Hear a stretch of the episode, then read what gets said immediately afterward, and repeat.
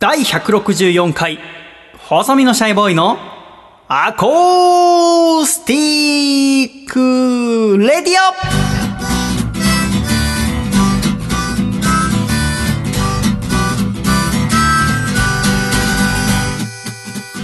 シャイ、皆様ご無沙汰しております。細身のシャイボーイ佐藤孝義です。だいひゃくろくじゅうよんかい、細身のシャイボーイのアコースティックレディオ。この番組は東京都杉並区の私の自宅からお送りしてまいります。この番組の構成作家はこの方です。ナマステ。プロレスリングバサラのトランザムヒロシです。トランザムヒロシさん、どうぞよろしくお願いします。ナマステ。トランザムさん。はい、先週我々がオープニング元気がなかったともっぱら噂になっております。はい。もうちょっと元気にやってください。わかりました。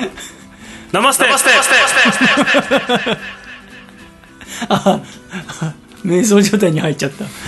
目つぶって。ではあ、トランザムさん、今日は私とトランザムさんのふたりで、はい、まず軸を作っていくわけでございますが、そうですか。とっても素敵なゲストの方にお越しいただいておりますので、あら、ね、今日のゲストはどんな方ですか？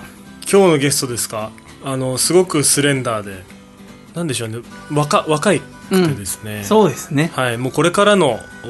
日本のミュージックシーンを担うような存在になる、そういう方ですね。おっしゃる通りです、はい、では早速ご登場願いましょう。本日のゲストはこの方です。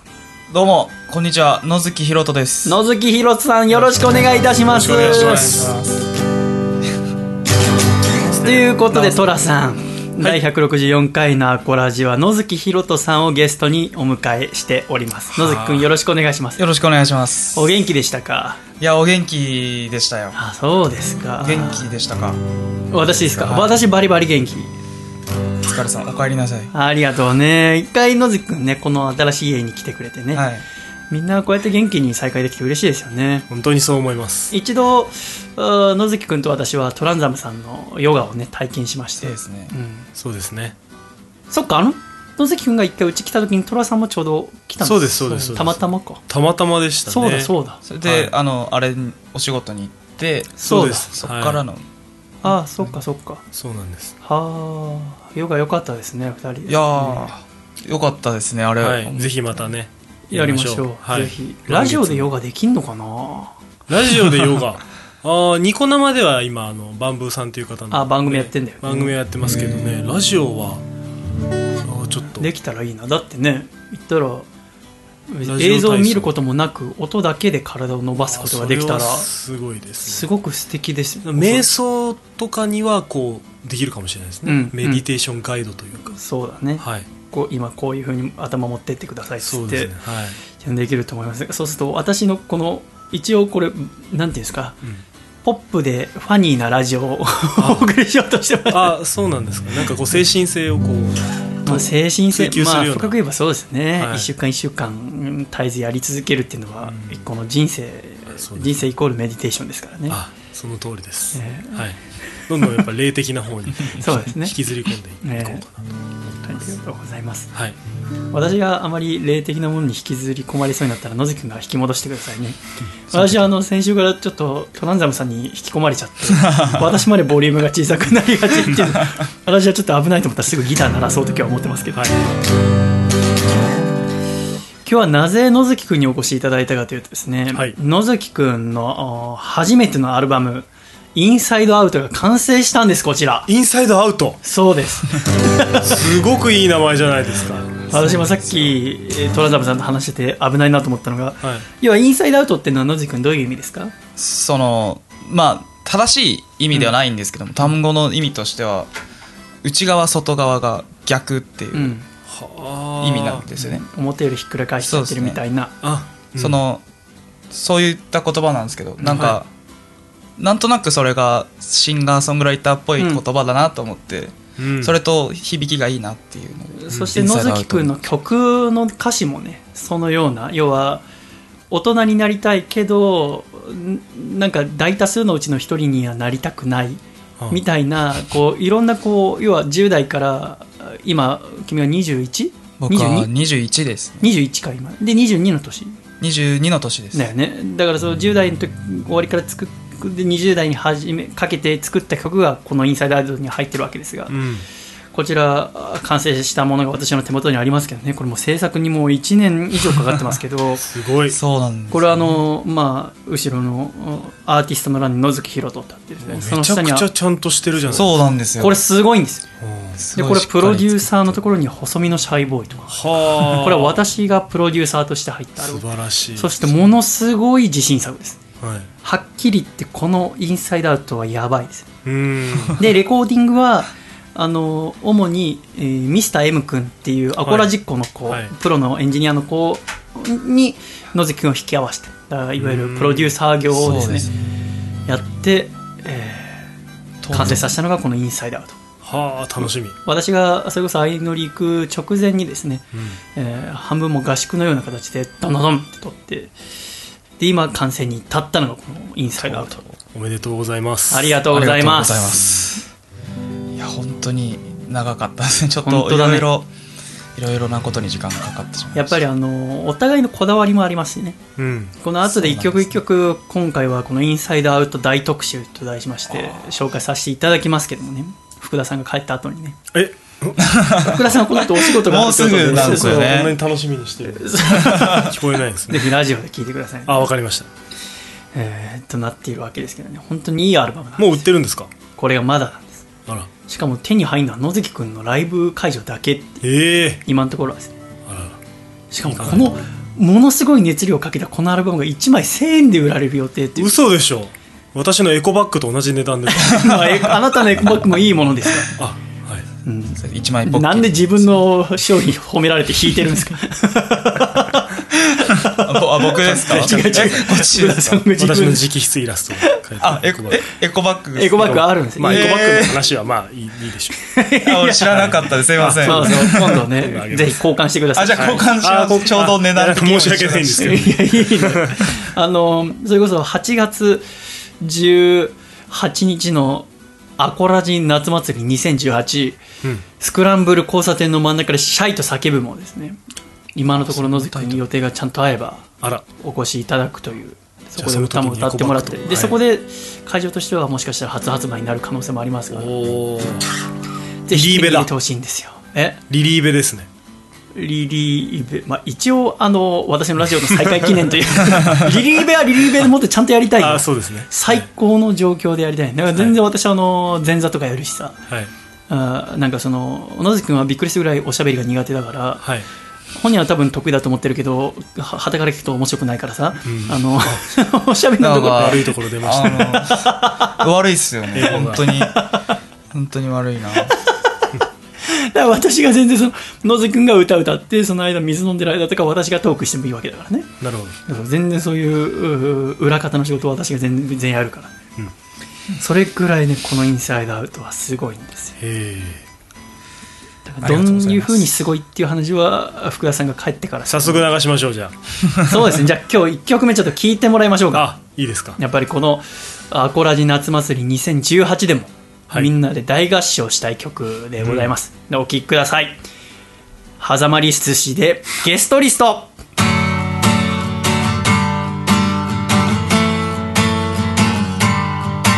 友達の塩は地元に残った、それをコンプレックスにしてもった夏に帰った時来てくれた車ん中で俺ら喋った ビージーエム は昔俺が作った歌だった、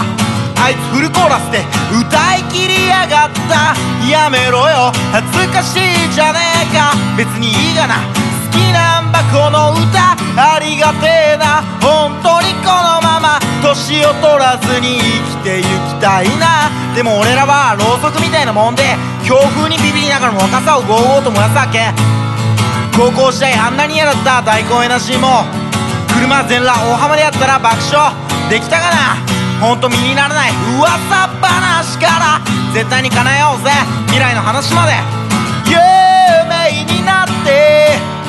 夢を掴んでくねるところ住むところに困らなくなって武道館で ツーデイズ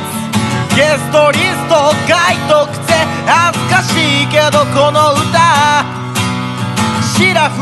に書いたんだぜ、yeah、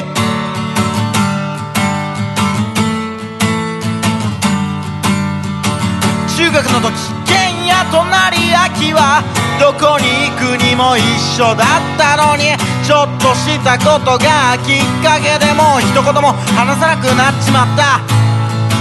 よくさんにんでチャリンコに乗って朝日中の古本屋待って、お前が俺にくれたストゥーシーの T シャツ、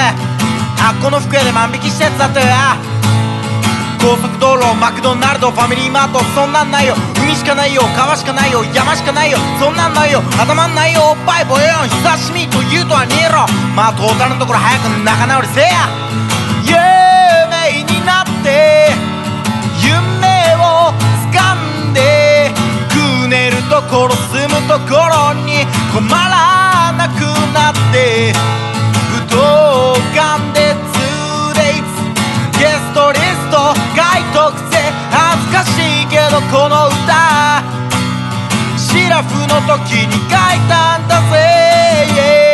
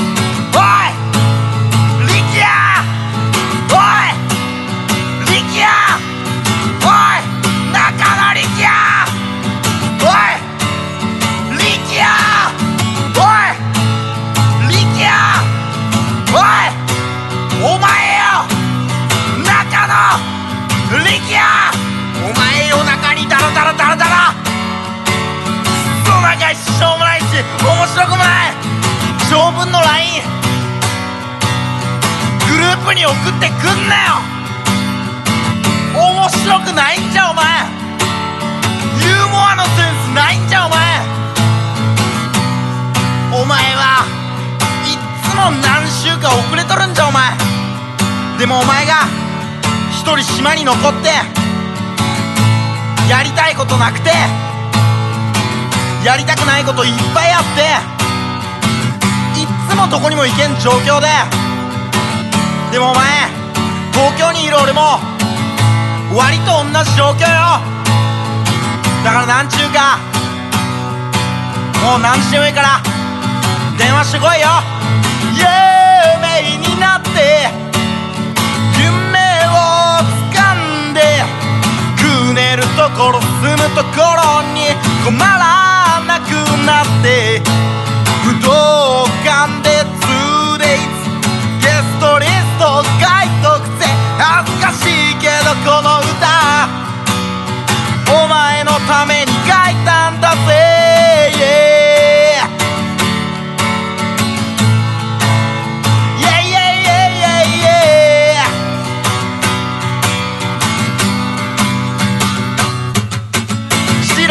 どんだけ面白い人生を送れるか、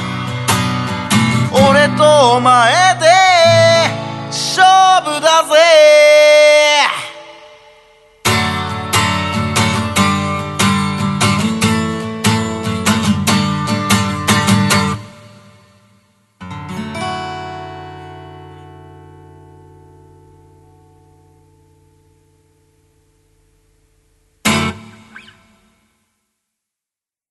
ありがとうございました。狭間律師でゲストリスト。狭間の曲じゃないですか。これもいい曲ですか。いい曲ですね。まあ、いい曲ですね。私それこそ相乗りってもう精神状態しんどい時は野月くんのどっか遠くの知らない街でとこのゲストリストをすごい頭で、ね、浮かべて歌ってましたね。うん、最高の曲ですけどね、うん、ふたつとも狭間くんも出演してもらう予定でして、あ、そうですか、えー、お会いできるの楽しみにしてますけども、はい、えーあくまでインサイドアウトは福田さんが書いた後を流そうと思ってる。えー、意地悪一度ジングルに引き続いてつれづれになる前にアコラジライフのコーナーに参りたいと思いますので、はい、福田さんジングルのコールをお願いします。ジングルジングルジングルジングルジングル。北海道ラジオネームたけしーずグッタイミンさんからいただいた細身のシャイボーイがお父さんと仲直りする方法。お父さんインドに行って人生観変わったんだね。でも湯豆腐を手づかみで食べるのはよしなよ。せーの、細身のシャイボーイのアコースティックレディオ。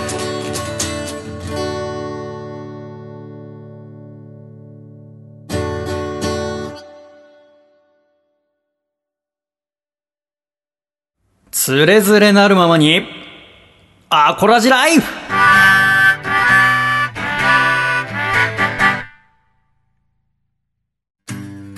つれづれなるままにアコラジライフ。このコーナーはアコラジっ子の皆さんの日常をメールにしたためていただき読んでいくというコーナーです。トランザムさん、はい。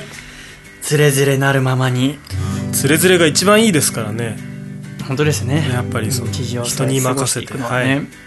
私もあのそれこそあっちあの旅してる時に本さんさつぐらい持ってたんですけど、いっさつはつれづれ草持ってってですね吉田健康の教えを読みながらミャンマーを過ごしてましたが、激渋ですね。あでも、えー、すごくたよんかいぐらい読んだんですよね、あ、はい、あの読む本ないから、はい、何週読んでもなかなかやっぱ難しいとか難しいんですね。少しずつ理解していけるようなつれづれ草、つれづれ草の特集も今度やりたいと思ってるんですけどね。渋い。早速アコラジックの皆さんからいただいた面を読んでいきましょう。こちら東京都ラジオネーム美人好きおさんからいただきました。シャイさん、笠倉さん、トランザムさん、野月さん、シャイシャイ、はい、アコラジが復活してからの放送を聞いていて思ったことがあります。それは作家の笠倉さんのおしゃべりが上手になっているなと思いました。前は一構成作家としてのしゃべりでしたが、今は一パーソナリティとしての喋りをしているように思えます。何か心境の変化はあったのでしょうか。皆さんはどう思われますか。教えてください。といただいてますね。ほう。笠倉。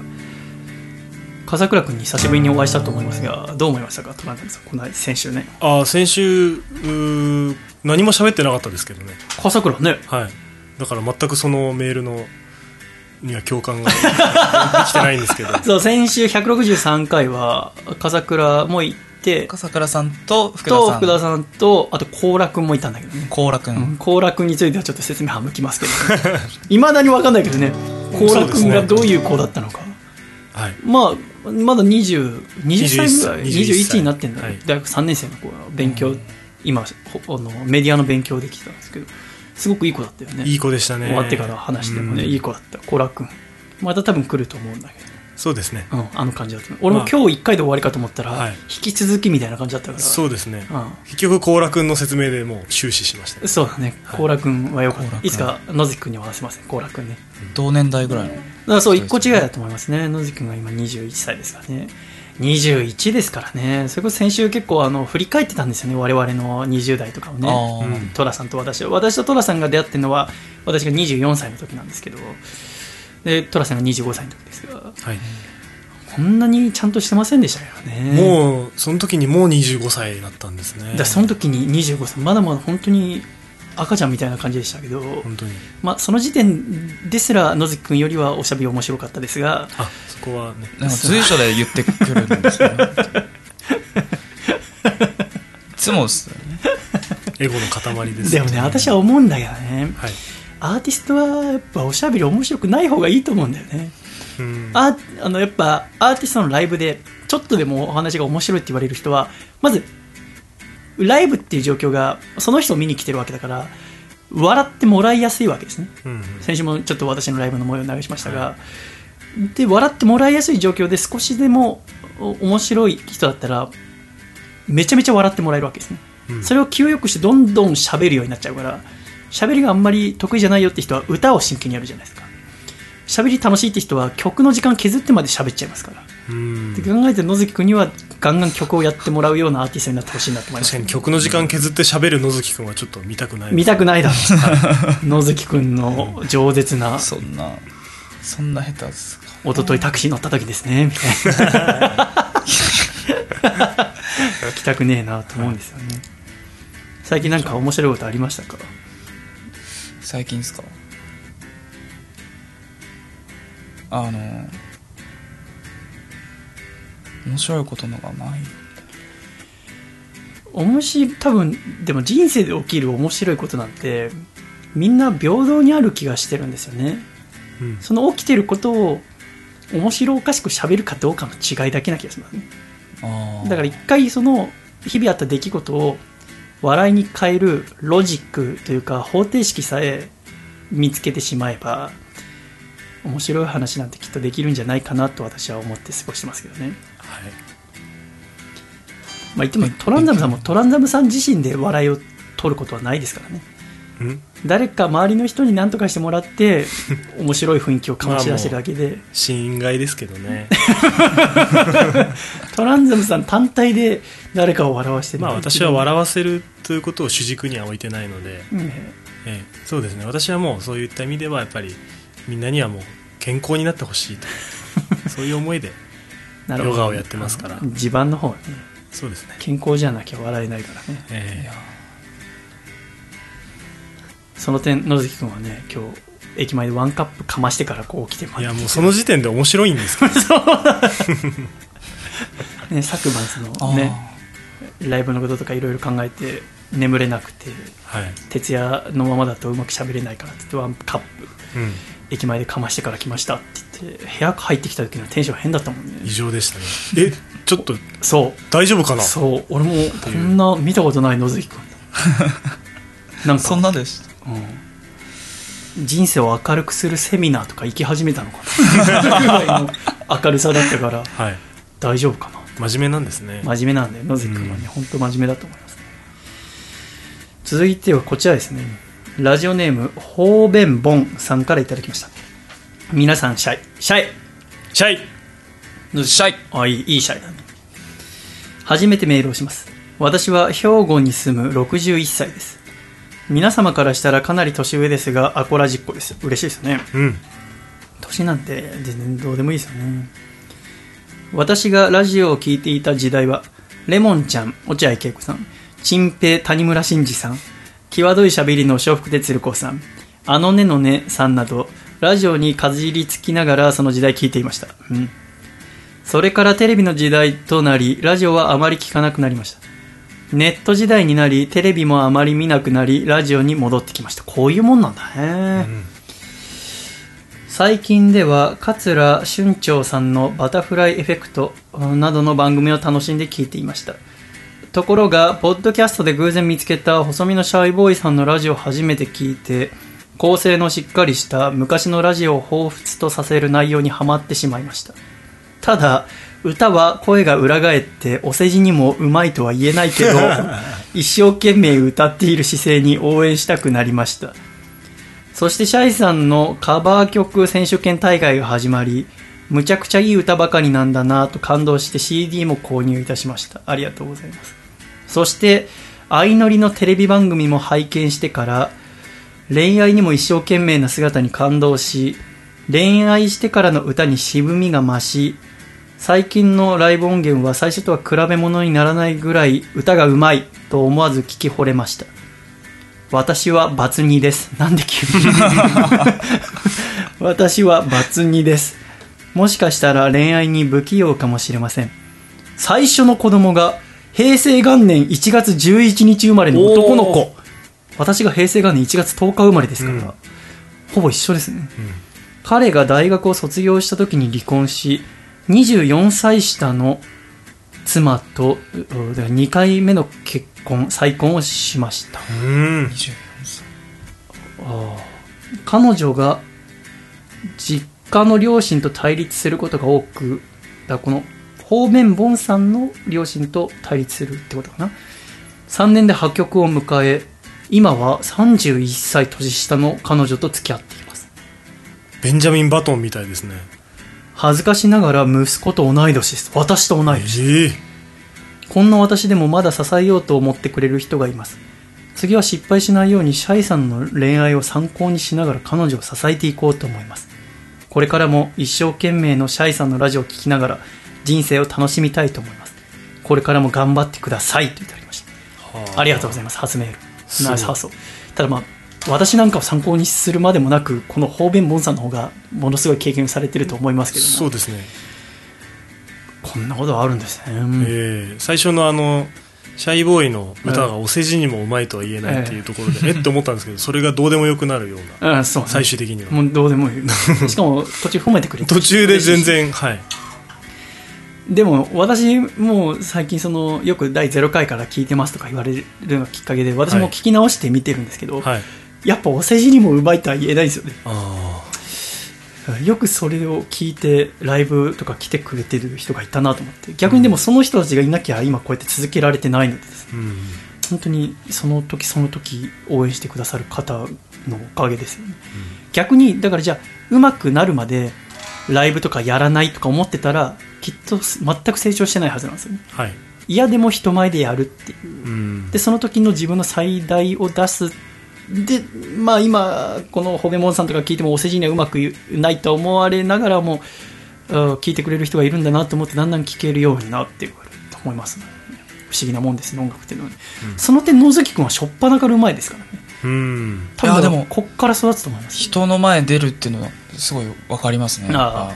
人の前に出てやってなんぼの、うん、ところはすげえ思います。本当そうだね。だから私も自分のワンマンライブで野月くんをオープニングアクトで出すんですけどね、うん、もうとにかく数やってほしいっていう。ただ今週にいっかいぐらいワンマンライブずっとやってきて、まあ、しちがつようかでいっかい東京は千秋楽迎えたけど、そこに野月くんを一切呼ばなかったのはやっぱあの野月くん出すと全部かっこいいっていうのは野月くんに言っちゃうからね。あ、うん、顔の大きさとか気づかれるからね。そうですか。でも今のシャイボーイさんは本当にマイケル・ジャクソン並みの人気があるので心配はないと思います。すごいですか、人気。でもね、なんかこれは別にその人気どうこうとかはどうでもいいんだけど、やっぱ一種夢を持ってほしいとはちょっと思いますね。その一切持てずににじゅうはっさいとかなってつまはじき者みたいなしてた私が、今握手するだけでなんかもうクラッとする女性がいるわけですよね。この間福田さん見てましたけどそんな風になるんだっていう。すごい。だからそう思うのはやっぱ腐っちゃダメだっていう、俺なんかってやっぱ思いすぎるとそこから伸びることがなくなるので、その、まあ、ダメっていうのはもう分かってるけど、そこからなんかじゃあ逆に面白いことできるんじゃないかって。私の場合はラジオが面白くなりゃいいと思ってましたけど、だからラジオもやっぱ素晴らしいと思う。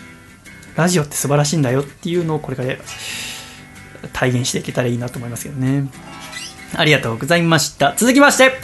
こちら愛知県ラジオネーム内藤隼人さんからいただきました。皆さんシャイシャイ、シャイ。細見さん、週刊ヤングジャンプで聖コレが復活しましたね。そうなんだ。聖コレって何か知ってます？制服コレクションですか？ああ、そうそうそう。要はあのミスコンみたいなもんですね。うん、グラビアの登竜門ですけどね。細見さんのグラビアの話、個人的にはすごく好きです。グラビア研究家の細見さんがにせんじゅうはちねん注目するグラビアの女の子がいたら教えてください。ちなみに僕が気になるのは中村美優さんですといただきました。なるほどね。これはあの内藤隼人さんに申し訳ないんですけど、まあ、私は毎年グラビアのランキングとか出してましたけどね、ちょっともう出せないんですね。なんでですか？グラビアを見てないんですよね。ええ、さほどね。あのまだ三茶に住んでてアイドル帰ってきた時に、私はそのいつもコンビニで買い物する時に グ, グラビアだしピャって立ち読みとかしてましたけどね、はい、その度にピャって一回立ち読みしてる時にあのベビーカー引いたお母さんがシャイボーイだって話しかけてくれたことだったんですね、はあ、でありがとうございますって言ってる私がバリバリグラビア読んでたらなんか幻滅されますよねその時の経験が怖くてやっぱもうコンビニとか一切読めなくなったんですね、はあ、うん、かといってこの一緒に春日さんと暮らしてる家になんか買って帰るのも変ですよね。まあそうですね。ってなるともう一切買えなくなってですね、私にこのおすすめとかを教えられるほどの知識はもうないんですよ、ね、じゃあシャイボーイにとっての一つのアイデンティティが失われたっていうのは、失われてまた新しいものが芽生えるんでしょうね、はい、でもこれはすごくヨガ的にはいいことですからね。そうなんですか、はい、なぜですか？ヨガっていうのは本当の自分にたどり着く道なので、ああアイデンティティを一つ一つ消していってまっさらな状態に戻る。へえ。まっさらなシャイボーイがへえ。何残るんだろうね最後に。もうただの意識ですねいやちょっと待って肉体はどうしたの？肉体はもう滅びますから。あ、そうなん。いずれにしても、はい、まあ、私の薄っぺらい知識で言うとしばらくグラビアは浅川奈々、久松郁美、大原優乃、小倉優香のよん強時代に入ると思いますので、まあ、それでもあるんですねその研究。そこを抑えながらおそらくこの内藤隼人さんが中村美優さんっていう方が好きっていうなら、藤木由紀さん、柳いろはさんも好きだと思います。ちょっとタイプは違いますが、沢北瑠奈さんも追ってみてください。もう私の研究はもう皆さんに引き継ぎますので。だいぶコンパクトになりましたね。そうです、はい、でもすごく分かりやすい、えー、非常にいいと思います。ただあ中村美優さんっていうのはかなりこうクールビューティーみたいな人でもある。あんま笑顔を歯を見せてみ笑ったりしないっていう点では、もしかすると私のおすすめしてるのは間違えてる可能性もありますので、もし違うという場合はまたメールください。これ読んでるなありがとうございます今も立ち読みしてるなこれ続きましてこちらですね、静岡県ラジオネームハングリーオーバーさんからいただきました。ありがとうございます。だいひゃくろくじゅうにかいアコラジのエンディングで笠倉さんが皆さん夏に向けていろいろと動き出しましょうと言われていましたが、あれは恒例の笠倉ダイエット企画をやるということでよろしいでしょうか、教えてくださいといただきました。あのぜひあのアコラジ夏祭りとかにお越しいただける方は笠倉の体型などにも注目してほしいんですけど、はい、笠倉はちょっと太ってるぐらいの方が収まりがいいですよね。そうですね、うん、そう思います。バランスがやっぱり、うんうん、そうなんです、はい、本当に親指みたいですよね。そう、はい、おっしゃる通り、はい、皆さん右手の親指見てほしいんですけど、これが笠倉ですね頭からつま先までがこの親指ですね。本当に、うん、そう思います。本当にこんな体型してます笠倉はね、はい、なんかそれが一番収まりがいい気がしてですね、うん、ただまあ子供がふたりいますから、健康面っていう点ではかなりもうなんかパツンパツンになってるんでね、うん、あれもう完全に食を変えなきゃいけないと思いますね。あの、うん、ダイエットダイエットっていう響きだと決められた期限内に何キロ痩せるっていうように聞こえますが、はい、ダイエットっていうんじゃなくても生活習慣改善ですよね、うんうん、運動動向はもう、ま、ずっと続けるっていうならまだしもなかなか難しいですから、はい、何キロ走るとかね。だからやっぱ朝食べ夜食べだから昼とかも全部何キロカロリーあるのかって考えて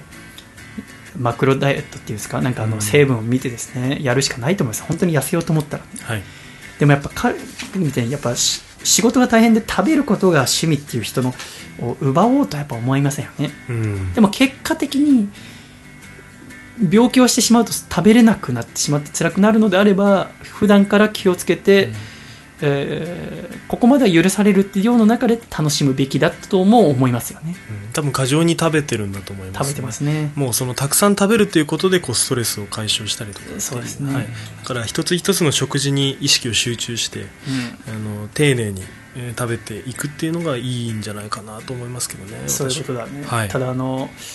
要は外食が多いですから、うん、会社員とかでそのオフィスがあるならお弁当とか作っていけるけど、はい、多分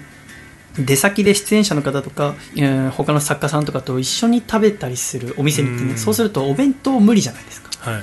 てなるとやっぱ食生活の管理相当難しい。うん、まあ、少なくともまず大盛りとかおかわりしちゃダメだなと思いますよね。大盛りは避けた方がいいですね。そうですね、うん、野瀬君は痩せてますけど何かやってるんですか？いや何もやってないんですよね。体質ですか？そうですね、ラーメンとかめっちゃ食べますけど。身長何センチあるんでしょう？ひゃくはちじゅうです。でもともとハンドボールずっとやってたんですかね。そうです、ね、ハンドボールやってました。そっか、人それぞれです、ね、逆に不健康不節制たたって多分良くない体型になってるんだと思います。良くないよ。テンション上げたいっつってワンカップ大関飲むやつ統括してるもん絶対ねそういう生活してますね。あ、まあアーティストはアーティストだからで、ね、許されるからね。私としてはもうどんどんやっぱトランザムさんと、ね、一緒にいて健康になってほしいですけどね。歌い続けてほしいんだね。続きましてこちらラジオネームザッキーさんからいただきました。シャイシャイシャイ、えー、この方はねだいひゃくろくじゅうにかいのつれづれで読ませていただいたんだけど、なんか仕事でさんじゅっキロの荷物持ってすごく長い距離歩いたっていうメールもらって、お仕事でって書いてあったから何なのかなって話してたらその回答をもらいましたね。えー、初投稿の内容で私はさんじゅっキロの荷物を背負ってと記載しましたが、私は即応予備自衛官をやっております、うん、日常は会社員で非常勤として自衛官をやっています。えー、そんなのあるんだ。訓練で行軍、うん、育軍行軍というものがあり、自分の荷物に加え自動小銃対戦車砲みたいなものを持つのですが、それを合わせて約さんじゅっキロになります。自分は小柄でひゃくごじゅうはちセンチよんじゅうごキロのため体重比率がとんでもないです。非常勤の自衛官制度はあまり知られていないと思うので、この機会に多くの人に知ってもらえたら幸いです。これからも頑張ってくださいといただきました。即応予備自衛官、うーん、どういう字を書くんですか？えー、即席民の即、対応ので予備はそのまま予備の自衛官、それの訓練として行軍というものがあって、さんじゅっキロのものを抱えて移動するっていう訓練をやってたってことなんですね。でその時私の歌とか思い出して元気になってくれたっていうけど、そこまでの効力があるとは思いませんけど、私の歌によんじゅうごキロの体重でさんじゅっキロってことは、私のろくじゅうきゅうキロの体重だったらよんじゅうろっキロのもん持ってるのと同じようなもんですから、よんじゅうろっキロのもん持って何十キロも歩くってそれは無理ですよね。でもやってるんですね。かっこいい、かっこいいね。これからも頑張ってください。ありがとうございました。メール続きましてこちらですね、ラジオネーム東京都の新潟県産夏みかんさんからいただきました。細見さん、笠倉さん、ゲストの皆様、シャイシャイシャイ。しちがつようかに下北沢で行われたワンマンライブに初めて参加させていただきました。福田さんが来てくれた回ですね、はい。あまりメールをお送りすることがありませんでしたが、アコラジは初期の方からずっと聞かせていただいておりました。ですが都合がなかなか合わず、ライブやイベントには全く行けず、細見さんの曲はラジオや YouTube で聴いていました。初めて生で細見さんの歌を聴いて、歌っている時の細見さんの表情を見られるのがライブならではだなと感激しました。魂のこもった表情をたくさん見せていただいて、歌詞がより深く自分の中に入ってきたのが分かりました。トークも大変面白く、とても充実した時間を過ごさせていただくことができました。写真撮影にも気軽に応じていただけて嬉しかったです。本当にありがとうございました。ひろひさんにもずうずうしくお写真をお願いしてすみません。心残りは笠倉さんに話しかけずに帰宅してしまったことです。次こそはといただきました。ライブはそう終わった後一人一人で喋るんですけど、やっぱ下北沢ロフト、まあ、入ってはちじゅうにんとか目を振るですけど、あれ以上になるとライブ終わった後一人一人と喋るのが難しいんですよね、うん、ライブが約私はきゅうじゅっぷんからひゃくにじゅっぷん、まあ、くじまえに終わってやっぱ一人一人と喋るとやっぱじゅうじはんぐらいになるんですけど、これ以上になるともうライブハウス約まあじゅういちじには撤退しなきゃいけませんのでね、ってなると難しいもんですよね。じゃあそのライブ終わった後にやっぱお客さんと話したりするときにこうラジオの感想だったりとか、どういうテンションで曲を聴いてるかとか、その日のライブに何が良くて何が良くなかったかとかをそこから仕入れられるわけじゃないですか。だからそれをやめて、じゃあもっとたくさんのお客さんの、例えばじゃあさんびゃくにんよんひゃくにんさらにせんにんとか入るライブハウスを目指すのかとかですね、まあ難しいところだなと思うんですよね。だ私みたいのはこうやって意見を取り入れて何か作るのが好きだしやるべきだと思いますが、野月くんみたいのはどっちかというともう自分のその時思ってるのをどんどん歌ってほしいですね。だからどんどんでかいところでやってほしいんです。でこの後インサイドアウト特集もすぐこの後ね、福田さん書いた後やりますけども、あのー、このアルバムがきっかけでどんどんいろんな人に知っててほしいなって思う作品に仕上がっているわけでございますよね。えー、こちらあ最後のメールですね、えー、こちらラジオネームがノラムさんからいただきました。えー、はじめまして、ノラムと申します。はじめまして。ラジオが大好きで初投稿をさせていただきました。ありがとう。早速ですが、えー、私は最近恋愛の仕方がわからなくなってしまいました。いちねんはんまえにろくねんかん付き合っていた彼女と別れてしまいました。それは僕のついた些細な嘘がきっかけでした。ここを適当に言って乗り切ればあとは何とでもなると嘘に嘘を塗り重ねて大きな嘘になり、親や彼女から見放されてしまいました。今は実家で暮らしています。ですが彼女や家族に大きな傷を負わせてしまい、信頼を失ってしまいました。僕の信頼する先輩に相談し、なんとか今は普通の生活に戻りましたが、いざ新しい彼女に支えてもらいたいと思うと行動に移せません。僕なんかと付き合うときっとこの子を泣かしてしまうんじゃないかなどと自信が持てません。むしろこれは自信の問題なのでしょうか。ぜひシャイさんにアドバイスがいただきたいです。長文失礼しました。これからも応援しておりますといただきました。トランザムさん、はい、どういうあれなんでしょうね。うん。地震ですか？地震ですか。私これを読んでいて改めて思ったんですよね。はい。その僕なんかと付き合うとこの子をきっと泣かしてしまうんじゃないかなと思って自信が持てないってありますけど、自信が持てないなら別に彼女なんて作んなくていいと思いませんか？なんで世の中の人は恋愛をしてなきゃいけないって思ってるんですかね。うん。これはね、それはそうですね。メディアとかそういうのがあまりに恋愛しようぐらいの感じなのがいけない気がしますね。うん、そうですね。恋愛だけがその信頼関係を築いたりとか、うんうん、な親密になったりとかっていう手段ではないと思いますので、うん、私もそう思いますね。はい。うん、だから私だから周りもやっぱ恋愛したり結婚したりっていうので焦ったりとか、うん、でじゃあ無理やりというかあまだ自己を確立していないにもかかわらず付き合ったりして結婚して傷つかしてしまったらですね、うん、その繰り返しになってしまいますからね、うん、でそう何のプレッシャーに感じることもなく自分が恋をしたいと思った時にすればいいかったり、そうですね、本当にこの子のために自分をしっかりさせたいと思うような人に出会った時に、えー、恋愛をすればいいと思いますので、うん、あまり私はこう恋愛というものにプレッシャーを感じなくていいと思ってますね。はいね、野崎君も恋愛の歌はそんなに作りませんね。そうです ね, ねちょっとそうですね、僕が苦手なところなんですよね。はあ、あそうなんだ、はい、じゃあこれからだね。恋愛の曲ほど作ってて楽しいもんないと思いますけどね。そうですか、うん、自分自身と向き合いますからね。ただ私はいや今恋愛してなかったから恋愛の曲作るの楽しかったですけど、これからは要はなんかまた違ってくるので、うん、今あんまそういう曲作ってないんですけど、本当に特定の誰かの歌になるんですよね。そうなんだよ。それってね、じゃあシンガーソングライターが作ってる歌ってその時付き合ってたりする人の歌ってことですよね。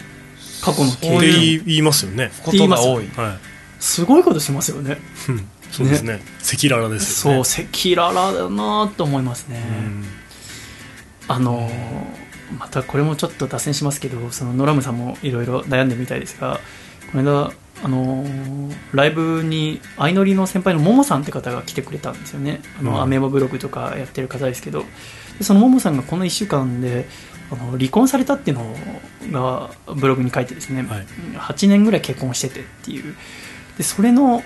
離婚の一番の原因がセックスレスだって言ってるわけですね。うん、それがでモモさんが今さんじゅうさんぐらいでお子さんが欲しいのか分かんないけど、そのそでもお互いはものすごい愛し合ってるんだって、その、はい、デートとかもするしお互いが幸せでいってほしいっつって今でも一緒にいるっつってん、それだけじゃダメなんですかね。うん、僕はいいと思うんですけどね。いいと思うよね。かわいそうですね、公表されちゃうと。そういう彼氏旦那さんがでしょ。まあ、でもおそらくそれはそのブログをやってるってことに関しては旦那さんの理解がないとおそらくはちねんも一緒に暮らしてないから、まあ、いいよって言ってると思うね。まあ、そこ俺も最初そこ思ったんだけど、でもなんか釈然としないですよね。うん、俺, 俺でなんならそのだからそのブログの中でね、モーさんは遊びは旦那とじゃなくて外でしてたって書いてあるのよ。はあ、だアンには言ってないけど、その男性関係もそうなのかなと思っちゃうわけでしょ。旦那とはなくてって言ってその外でって書いてたら、うん、難しい世界だ。でもそれでもやっぱダメなんだなって、私はそれでも愛し合ってんなら一緒に家族というものを作っていけばいい。別に家族って子供がいなくても家族じゃないですか。同性愛であっても家族ですから、ええ、それでいいと思うんですよね、愛があるなら。で愛し合ってるのにでもやっぱ子供がとか性行為をしなくなったから別れなきゃいけないのかと思うと非常に身につまされる。外側にね何かを求めようとすると必ず何かの苦しみが生まれてしまうんですね。あの、はい、それで最大のがやっぱ周りの人が子供とかできてる、それがプレッシャーになったとは書いてないんですけど、はい、周りの人が子供できてる人とかも言ってるんですよね。うん、そういうのってやっぱ周り特に今それこそブログとか エスエヌエス とかやってる人だと子供との写真だったりとか子供と楽しくしてますよみたいなのが他の家庭のことってあんま分かんなかったのに昔は、うん、今ガンガン覗き見覗き見っていうか、うん、あっちが見せてきてるんですけど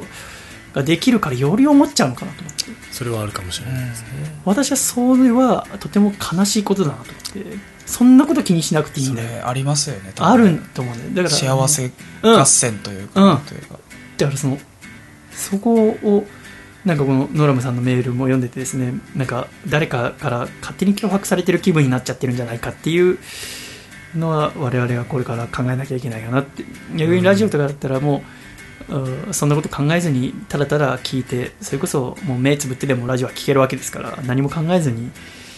聞いて、でも我々がこういろんなところで頑張って成長したりするのをもし受け取ってもらえるのであれば、それで元気になりゃいいなと思いながらですね、うん、で、まあ、この後福田さんが書いた後にインサイドアウトの話をしますけどもそのインサイドアウトからもですね、いろんなものを読み取ってくれたらいいなと私は思っております。ということで、トランザムさん今日ここまでですね。あれお時間ですか？時間ですか？もうちょっとインサイドアウトのお時間ですね。インサイドアウト。堅くなに聞かせないでちゃんと。トランザムさん最後にじゃあ、はい、野関君とアコラジックの皆さんにお別れの挨拶を。えー、にしゅうかんの間本当に、えー、お付き合いくださりありがとうございました。えーえー、とあとアコラジ夏祭りのね抱負も。アコラジ夏祭り、えー、出演させていただきます。えー、皆さんの肉体とですね精神に、えー、健康少しでもこう健康に、えー、助力できればなというふうに思っておりますので、皆さん、えー、当日はよろしくお願いいたします。どうもありがとうございました。ナマステナマステナマステナマステ。さようなら。神奈川県ラジオネームマリモさんからいただいた、細身のシャイボーイがお父さんと仲直りする方法。お父さん、世の中の平和を守ろうとするのはいいけれど、月光仮面の格好をしても今時の若者はわからないって。せーの、細身のシャイボーイのアコースティックレディオ。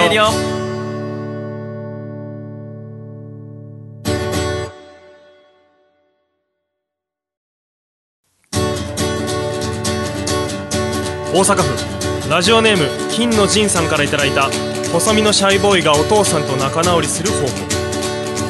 お父さん、人生を存分に楽しんでそうな人を畳みかけるような日本語ラップで圧倒するのはやめてよ。せーの、細身のシャイボーイのアコースティックレディオ。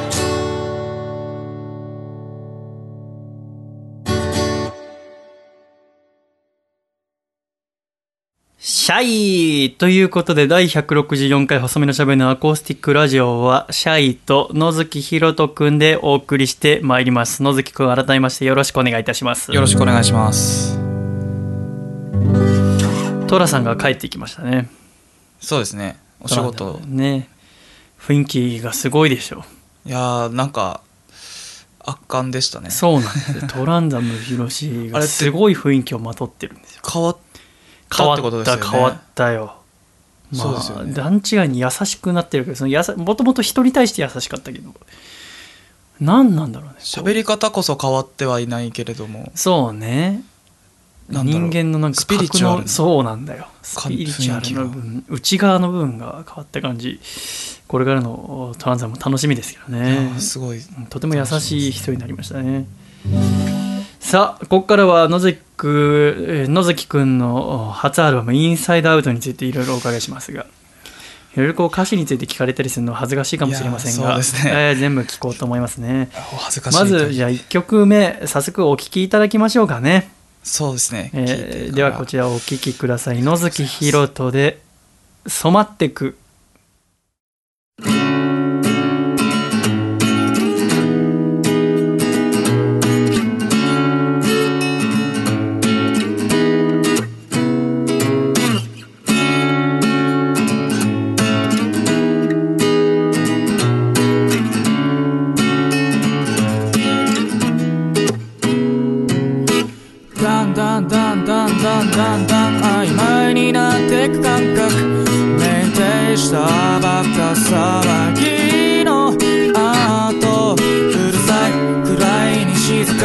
そうに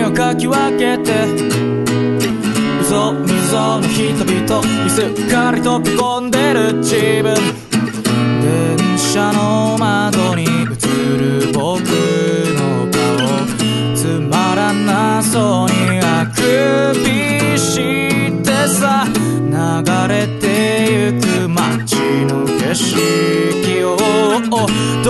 な一言のように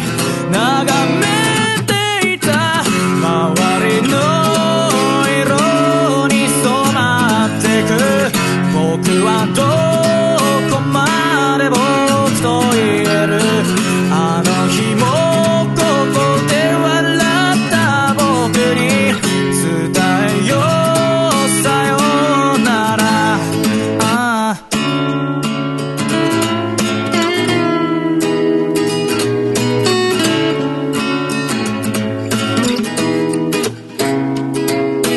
どんどんどんどんどんどんどんぬかるみにはまっていって気づいたらもう引き返せやしないよ鉛色黒色茶色体にこびりついて元の色がもうわからない目が覚めるような熱い思いが胸焦がしてたはずなのにいつかの俺はいつあの俺をきっと忘れていて繰り返しさ周りの色に染まってく僕はどこまで行けるだろうあの日もここで笑った君に伝えよう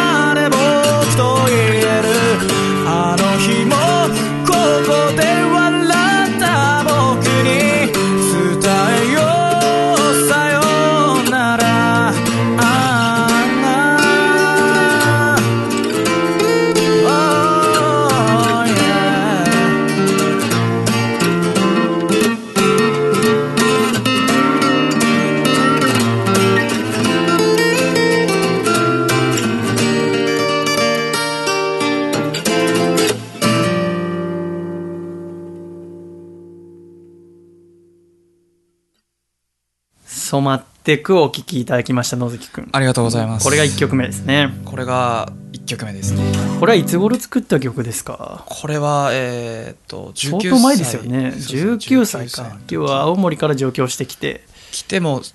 ょっとしてから作ったってことかな。僕があの曲として完成させたのがこれが初めての曲なんですよね。あ、そうなんだ。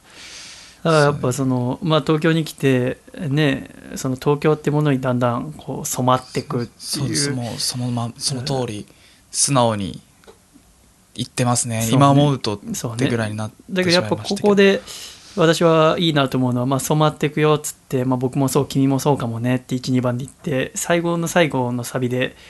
周りをこう染めていくって言ってますね。そうなんですよ。言うんですよね。これ恥ずかしいですね。あのおはずこれ恥ずかしいですねこれ。私が今野月君はあの下北沢ロフトってライブハウスで数組出てる中で、はい、その日オープニングアクトは出ててで曲を聴いてその聴いた瞬間はまだよく分かんなくてでその日 シーディーアール もらって。野月くんのねさんきょく入りのでその中にこの「染まってく」も入ってましたがで聴いていくうちにいいなと思った。何がいいのかなって言ってその青々さだったりそのその時しか感じられないことが曲の中にちゃんと詰まってるっていうね。そうなんですよ。でそれをやっぱ私もシャイプロデューサーとしてもシャイピーとしてもですね詰めようと思ってで曲順も野月くんといろいろ話し合いましたが、ね、この「染まってく」をまあ一番最初に。やっぱり最初ということになりました。ということで始まりましたインサイドアウト特集。続いての曲は無限ループエブリデーですね。無限ループエブリデーはどんな曲ですか？これは僕曲作るのにあたって結構、うん、あのギター寄りな曲と、うん、歌寄りというかの曲と、うん、結構多分自分の中では分かれてるつもりなんですけど、うん、その激しいプレイをしたいなっていうのがまず最初にあって、うんうん、なるほど、曲ありきの、そうですね、曲ありき、うん、まあそれでこうなんだろう、もともと自分がバンドとかやりたかった、うん、そのパンクロックじゃないですけど、うん、ロックの方のニュアンスを出したくて、うん、そうですね、それこそこれも染まってくの次ぐらいにできた曲なので、うん、結構こうそのままバーンと勢いを、うん、ギアを加速していくようなイメージの曲ですね、うん、僕の中では。なるほどね。やっぱその染まってくにも通じるとこあるけど、やっぱそのだんだんと子どもの頃ってそのどんどん成長とか早かったりするけど、で東京出てきたりしてどんどんいろんな新しいことが始まっていくんだろうと思ってなあなあで過ごすと同じ日常の繰り返しになってしまうっていう、そのいっしゅうかにしゅうしたぐらいで、ああってなんか気づいた瞬間のですね、虚無感だったりみたいなものは私はちょっと感じたりもしましたが、人それぞれ感じ取れるものがあるんじゃないかなと思いますね。あのシャイさんの読み取りが素晴らしいですね。なんかなんかここまで言われちゃうとすごく自分が恥ずかしくなっちゃいますね、うん、そうなんですよね。でもそれは多分私だけじゃなくてね、いろんな人が味わったことであって、まあ、君が今その真っ最中にいる可能性はありますが、にじゅう代の半ば、もしくは私はもう、もうすぐさんじゅう代に入りますけども、みんな感じたことのある、共感できる、共感できるっていうのはシンガーソングライターにとってとても素敵なことだと思うんですけども、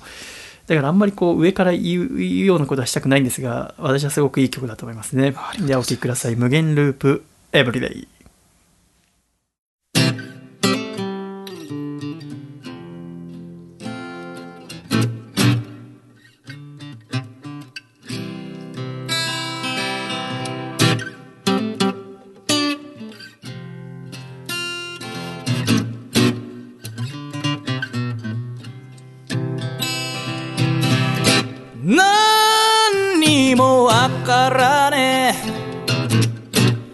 何もわからしね、どうにも難しい、俺に難しい、取りすましるあんたの顔の真ん中のほくろさえ、ああバカにしたよね、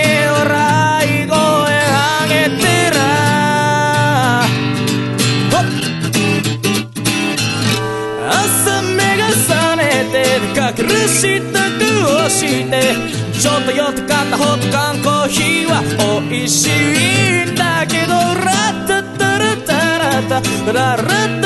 ッタラッタ、いつまでたってもおらね、無限ループエブリデイ、yeah. oh!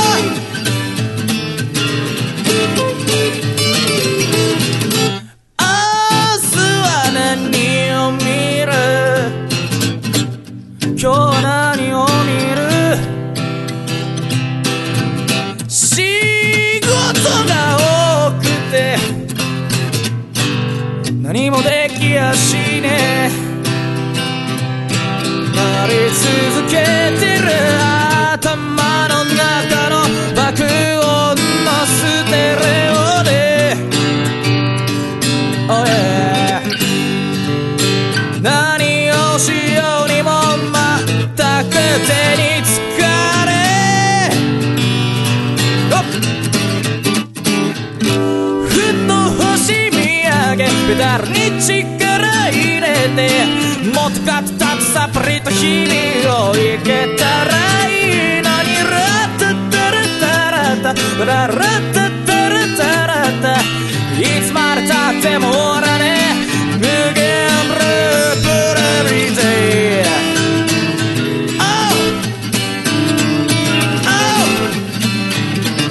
Yeah. Ah.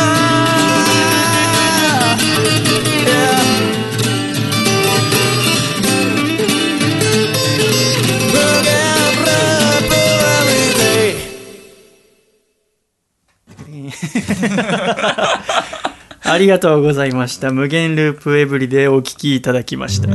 りがとうございます。ここで、えー、要はじゅう代の時作った曲がポンポンってきて、さんきょくめがラララという曲ですね。ラララですね。これは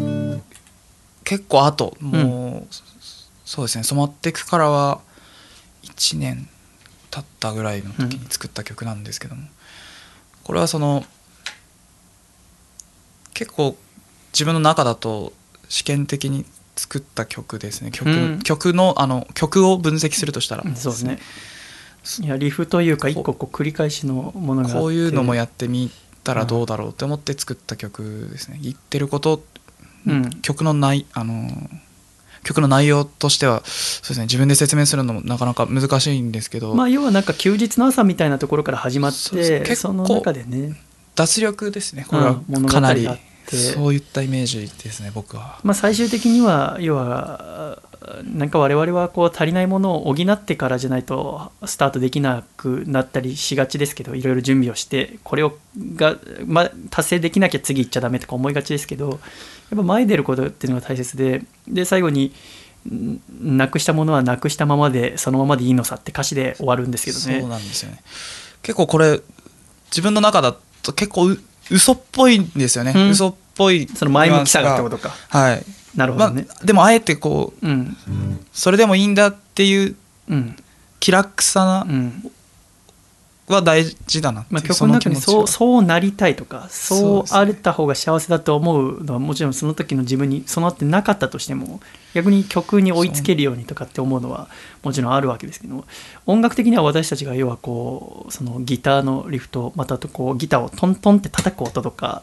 もうかなりこだわってやってますね。弾く音とかですね、結構いろんなところで や, やりましたね。こここだわって、ね、やっぱどうしてもこうしつこすぎてもあれですが、やっぱ楽しんでも欲しいっていうですね。そうですね、いろいろ遊び心があるのがこのラララだと思いますので、ではラララお聞きください。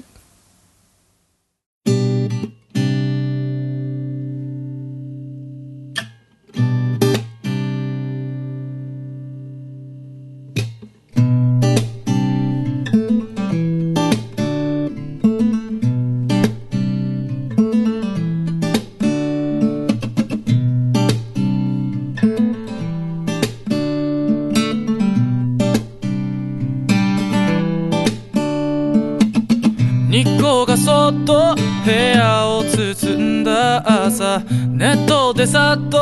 髪を溶かして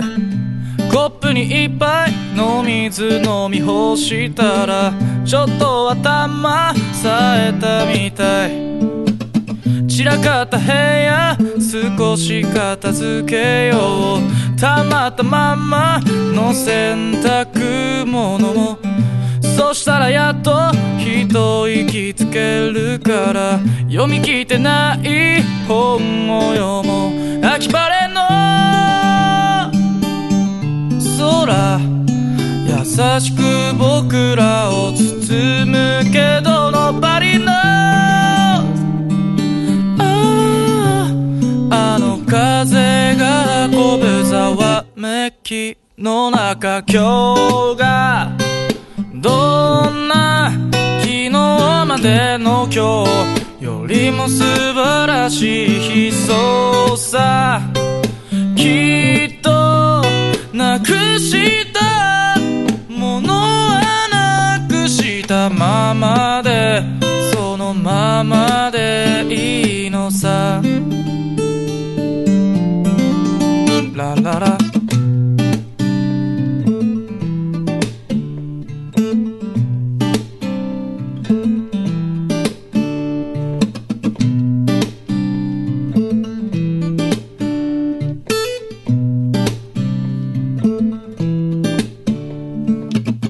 特急に乗って揺られてる僕にはなぜ生きてんのかは分かりゃしない。右手でキュッと掴んだ君の手はちょっとヒヤッとしてたみたい。バレバレの嘘、君は笑顔のまま部屋を出る夕暮れの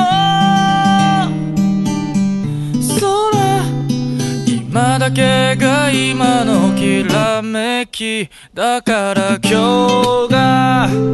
どんな昨日までの今日よりも素晴らしい日、そうさきっとなくしたものはなくしたままで、そのままでいいのさ。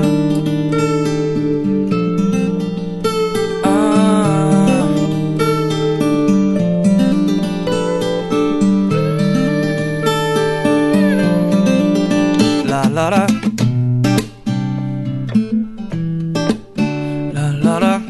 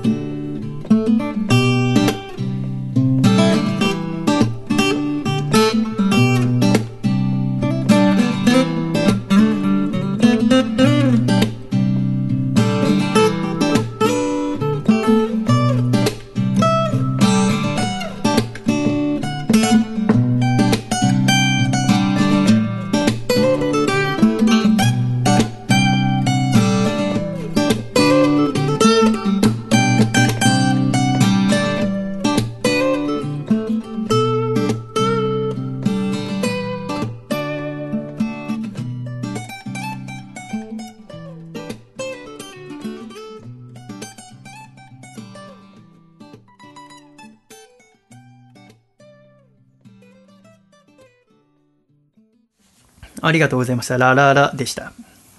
ありがとうございます。日光がそっとこうとのこの区切り方はね、ミスター M がかなりこだわって、ね、結構やりましたね。もう本当に随所にあのさんにんの知恵が、うんね、野崎君、ミスター M、僕はこれ聞くと結構楽しくなっちゃうんですよね。ねだから。思い出しますね。いろんなことを思い出します、ね、私は一応プロデューサーとして偉そうにしてはいますが、こう全部が私をこうしろって言ったわけではなくてですねみんなでこう本当にそれぞれいちいちいちぐらいの感じで出し合ってやったわけですよ。だからこそすごく楽しかったですね。楽しかったですね。だから話し合うところはかなりなんでしょう、圧倒的な力がある人がいたわけじゃないので、かなり割れたところは割れましたが、それぞれが知恵を出して作って楽しくできた シーディー だと思いますね、うん。よんきょくめがカラフルですね。カラフルはどんな曲と言いましょうかね。これはあの自分の中では突然突然変異でできたような曲で、これに関してはなんだろう、こういう曲を作りたいっていうイメージが全くなしに作った曲という曲なんですね。そのシンプルに一回やってみようと思って。疾走感のことだけ意識して歌詞も何もかもやってましたね。これは、うん、だから自分が あ, あまり語れないんですよね、うん、結構ポンといろんなことを勢いで や, やってみようっていう感じだったので、曲としてはやっぱ私が手を加えたところで言うと最初からコードストロークでバリバリな曲でしたが、私はこれ思い切って いちエービーシー 全部静かめで、そこでアップテンポにしてからの にエービーシー で さんビーシー となるわけですけども、かなりだから長い間あーローテンポでいきますので、ね、そうですね、そこからの半分ぐらい長さ的に最初だから静かな感じだとちょっと嘆いてる感があるんですけども、そこからまた前向きに進んでいこうっていう疾走感で、最後またこういろんな毎日があってね、だけどそれ失敗とか成功もありながら全部抱えて、えたまにそっと思い出していこうって言って歌詞で終わりますけどね。結構前向きに、そうね、自分の中だとこう群像劇みたいな印象がある曲ですね、うん、これは、うん、いろんなものがこうひしめき合ってるものをカラフルっていう、うん、なるほどね、イメージでやってる曲ですね、うん、なるほどね。カラフルって別にパステルカラーって意味じゃないもんね。あ、そうですね。いろいろあってこそのカラフルだからっていう、ぐるぐるぐるぐるいろんなものが混ざり合いながらっていうのを感じていただければと思います。で、お聴きください。カラフル。バカなふりをして日々をごまかしていたんだろう。頭の後ろの違和感に気づいてたんだろう。あの取りすました彼女でさえ同じなんだろう。余裕な面して本当はギリギリなんだろう。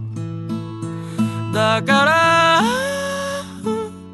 Oh yeah、 きっと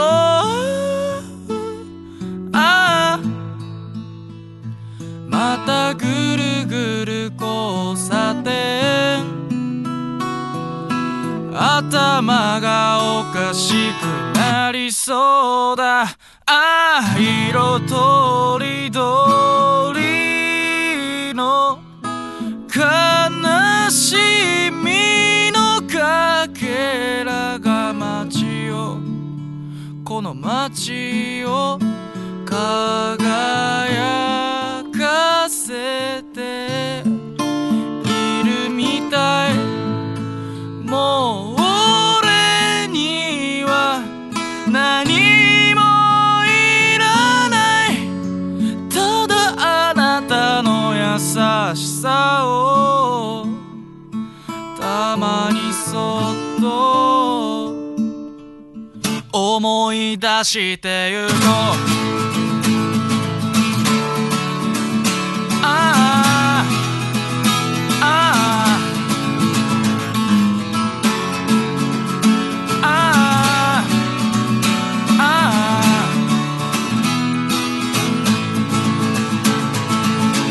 偽物ばかりで綺麗に回るこの街では、反乱の旗を振りかざしては空振るだろう。あの天の邪鬼の彼は死にたいというけれど、死にたがる彼は誰よりも生きてみたいんだろう。だから、oh yeah、きっと、ああ、またぐるぐる交差点、どうにかなってしまいそうだ。ああ、色とり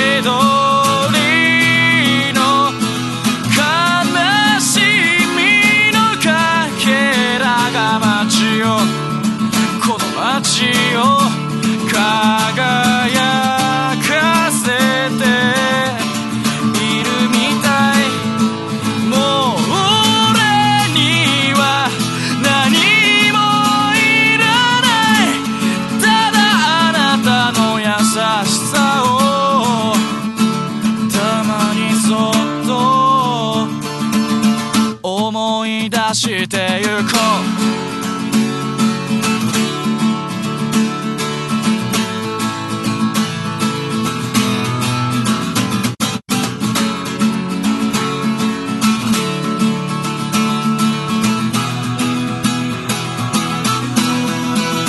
だから明日こそきっと晴れるから、また来る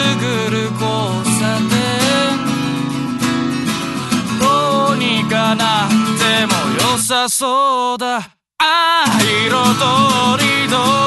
りの悲しみのか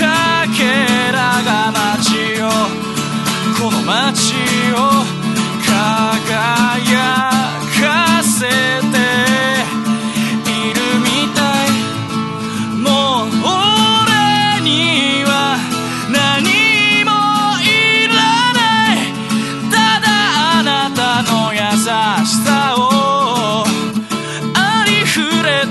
幸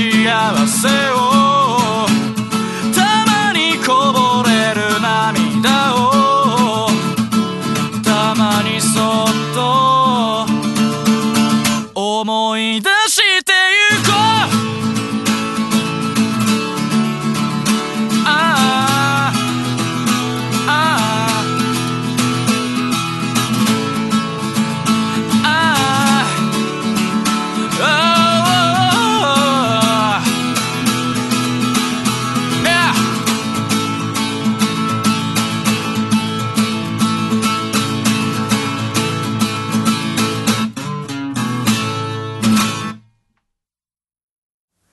ありがとうございました。カラフルお聞きいただきました。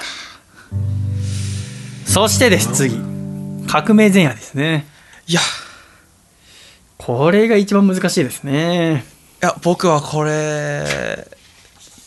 これが思い入れが深い曲ですね。ああそうでしたか。革命前夜。ああ難しいってのはどういった意味でですかね。やっぱりそのこれはもう野月くんですからね。そうですね、うん、結構そこをどう感じるかだと思いますね。私は好きですけどやっぱそのこれは共感というよりかはそのそうですね、野月くんという人の考えだと思いますね。共感性はのしかも今のですね、まあまあまあにじゅう、にじゅういちのっていうところだと。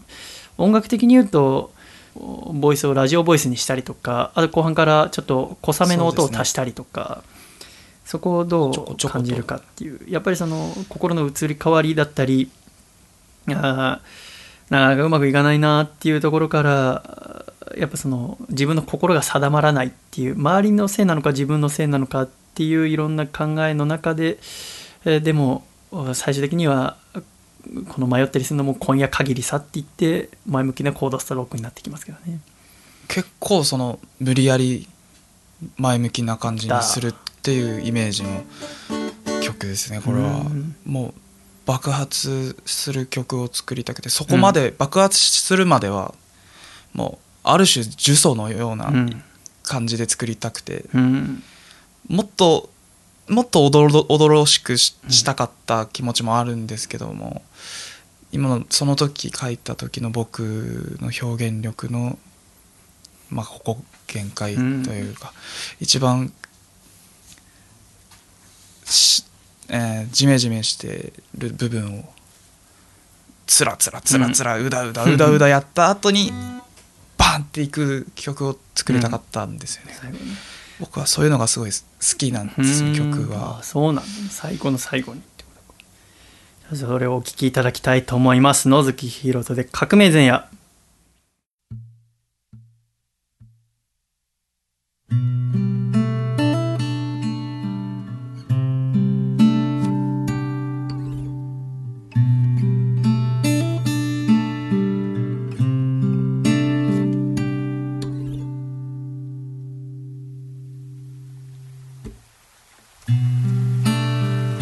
嫌悪と反社会的思想がこねくり上げられて、このままトラックにでもひかれて死んでしまおうかという思いをポケットに入れて自転車のペダルを思い切りこぎましたが、赤信号の前でしっかり止まってしまった自分に嫌気がさしました。ずっと思いあぐねてたこと絵は見つかりそうもないこと場を幾度紡いではそっとゴミ箱に捨てる日々、右も左もわからないまんまで体だけでかくなってって、いつしかどうでもいいことばかりに随分詳しくなっていた。地元の友人、いずれはドクター、ダミンを貪る上京人、優しいパーティーの中でたやすく認められ傷を舐め合った。他人の評価に価値などないと教えてくれたね、ロックスター。でも僕は人の批評に自分の存在を投影していた。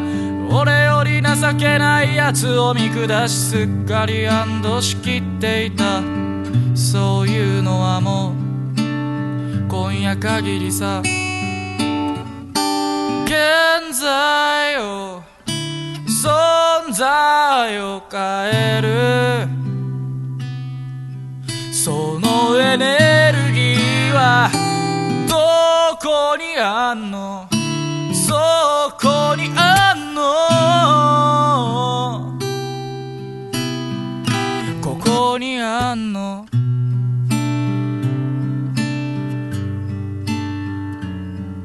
ああずっと伝え損ねてたこと」「絵は未だ胸の中朝焼け」「少し霧がかる」「俺の心うやむやなまま」「煙ぷかぷか中を舞う」俺の心ぷかぷかなまま街を歩けば人だかりどうやら交通事故があったらしいすでに絶命したであろう人だったものを取るやからどもの規制俺はもういたたまれなくなって再び足を動かし始めたいつも通りの毎日がまた始まろうとしていた朝昼時計はぐるぐる回って気づけばオレンジ色の空バカバカしいとかどうでもいいとか言ってもまたもや繰り返す繰り返すこの日々の意味など俺にはいつまでたっても分かりゃしないがあの日あいつが出てった意味は最近分かってきた現在を存在を変えるそのエネルギーで後悔を昨日の俺をさ捨てちまおう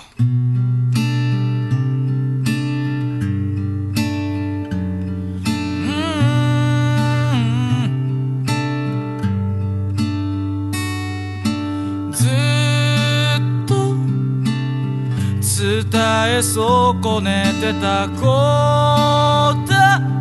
絵は今や雲の中俺の歩いてきた道は随分デコボコのように感じたが周りを見渡しゃ平らな道などどこにも存在しなかった不平不満を口にしていつも歩むことから逃げていた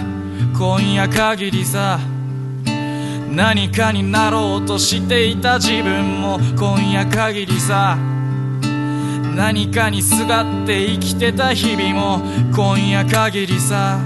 怯えて逃げた臆病な俺も今夜限りさそういうのはもう今夜限りさ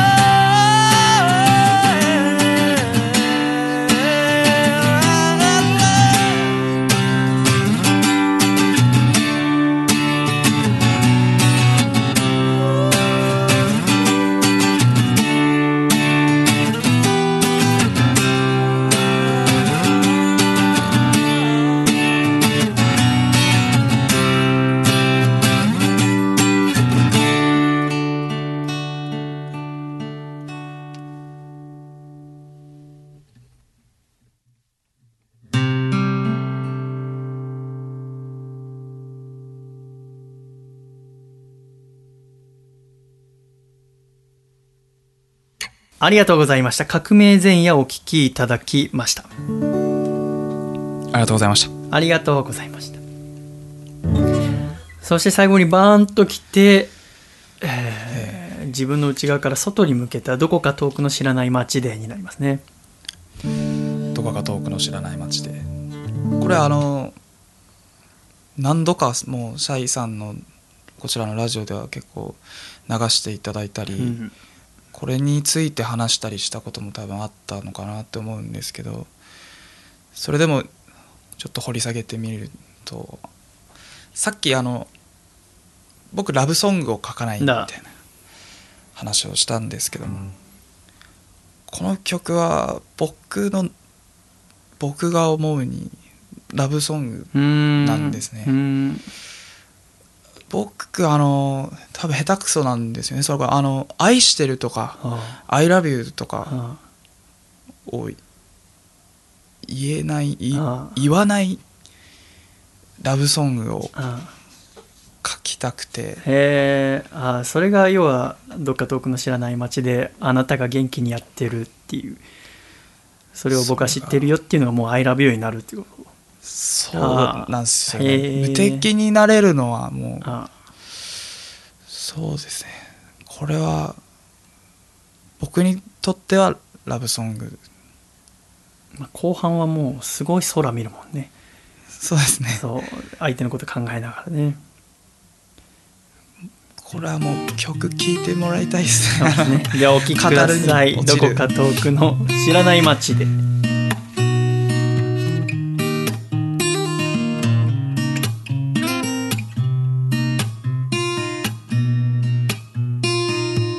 風のように過ぎてゆく日々も、輝いてたすべての時も、今そこにあったくらいすぐオーライ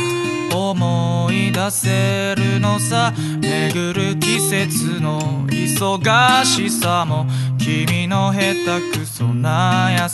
しさも、思い出す必要がないくらいオーライ胸に刻まれてる悲しみが夜を貫いて俺の横にそっと立ってるよ。どこか遠くの知らない街であなたが元気でやってることを僕は知っている。だから僕は無敵さ。いつの日もそういつまでもあどけなかった君を思い出して空を見る。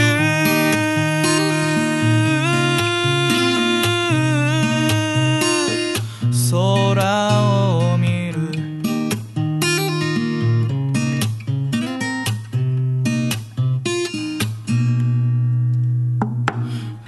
風が頬を通り過ぎたら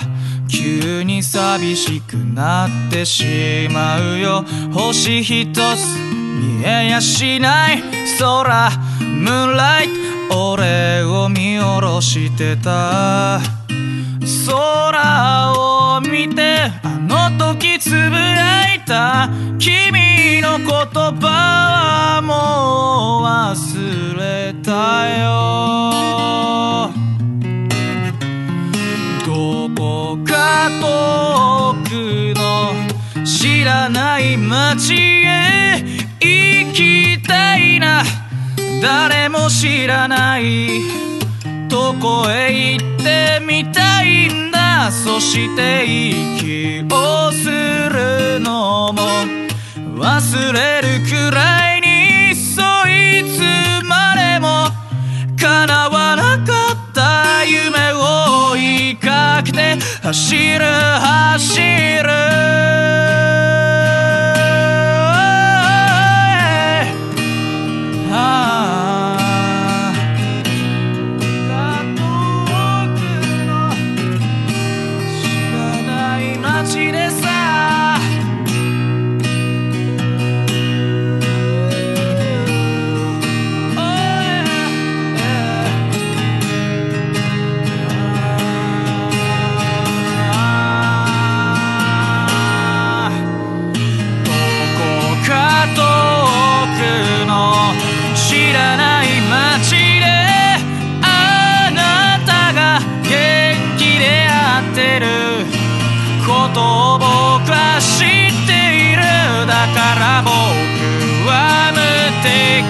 さ、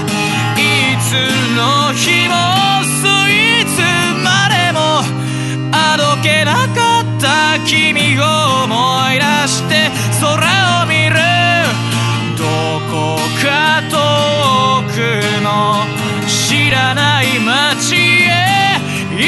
きてえな、誰も知らないところにさ。そして夕日沈めて、いつまでもそういつまでもあどけなかった君を思い出して空を見る。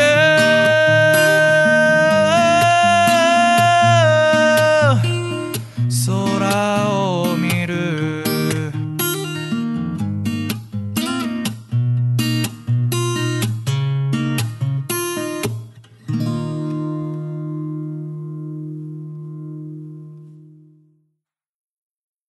ありがとうございました。どこか遠くの知らない街でお聞きいただきました。ありがとうございました。最後空を見て、そして一番最後の曲ななきょくめは全部風の中ですね。全部風の中。これもやっぱ最後ね、それこそ全部風の中っつって、そのリズムもそうですけど全部こうカラッといこうっつってね。ギター確かにかいとったんですか？ストロークのストロークもにかい取って、うん、でプラスギターだけ、うん、この音源はもう完全に全部ギターだけで作ってるっていうこだわりの、うん、そうね、あるんですよね、うん、そういうのも。でなんだろう、ここまで全部そのギター弾き語りだけっていう、まあ言っちゃうとそういう感じなんですけども、いろいろ工夫はしたんですけど、うんなんかもうここからつそのアルバムで終わらないで次の展開が見えるような違うことを し, したくて、まあ、曲的にはリズムを入れたりだとかしましたね。でもアルバムの最後にしっとりするよりかはパーッといきたいタイプなので、うんうん、そうですねなんか全体的にそうですね、ラララとかカラフルとかと多分言ってることは似てるというか、まあ、だからシーンは一緒なんだろうな。も映画的にはその全部引きずんなくていいんだよっていうところでパッて言ってますからね。自分 の, この楽観っていうとちょっと違うのかもしれないですけども、うん、やっぱそれがいいと思うんですよね、うん、楽観視っていうのは悪いことじゃないというか。でもいろんな悲しさを知った上で楽観視ができれば一番いいかなと。 そ, そのそれがまあ全部風の中だからと、うん、自分に言ってるようなもんなんですよけどね。僕に自分がいいじゃないって悲しい苦しいいいじゃないって自分に最高、これは最高ですけど本当に、ね、結構やっぱ自分に励ましてるんですよ ね, そ, ねだそれをずっと歌っていくわけですから ね, ねやっぱりそのいちまいめのアルバムってことで野月博人っていうのはこういうアーティストだよって表すときにやっぱりこう明るくしたいんだよっていう、いや歌っていきたいんだっていう、別に一時の娯楽じゃなくて要はそれを人生にしたいんだっていう生き方っていう点の、うん、マニフェストというかですね、いろんなことあって、えー、酩酊したりもするけど結果的に全部明るくいたいんだよっていう最後の改めて今までこう伝えてきたことあるけど最後の最後にやっぱこうだよっていうような曲だと思いますね。そうですね。お聴きいただきましょう。野月博人で全部風の中。昨日までの悲しみ苦しさも全部流れ流されてゆくさ、全部風の中。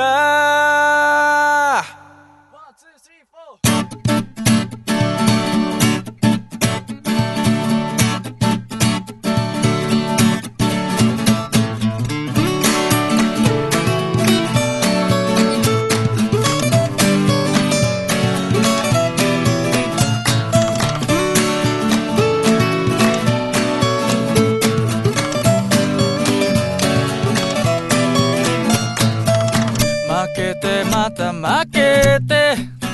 次こそはと言ってまた裏切られて全て嫌になってそしたらやっと君の声が聞こえた遠回りの日々はもうやめだいつもの景色いつもの空キラキラ光って昨日までの悲しみや苦しさも全部流れ流されてゆくさ全部風の中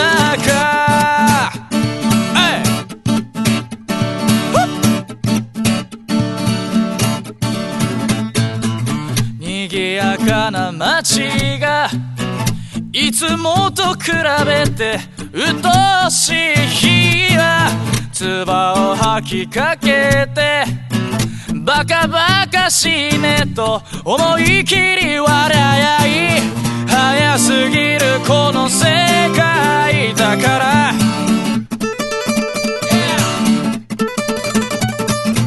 たまに電車を尻目に遠くまで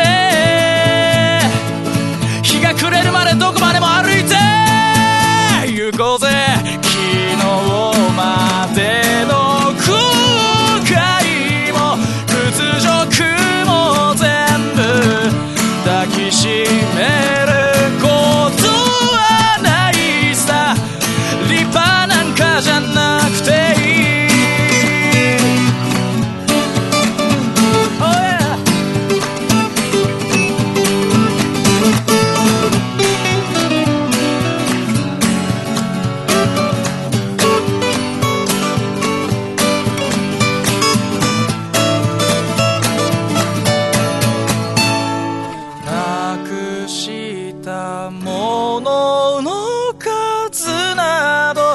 忘れてしまった多すぎてとても数えられない、oh, yeah. だからさ昨日までの悲しみや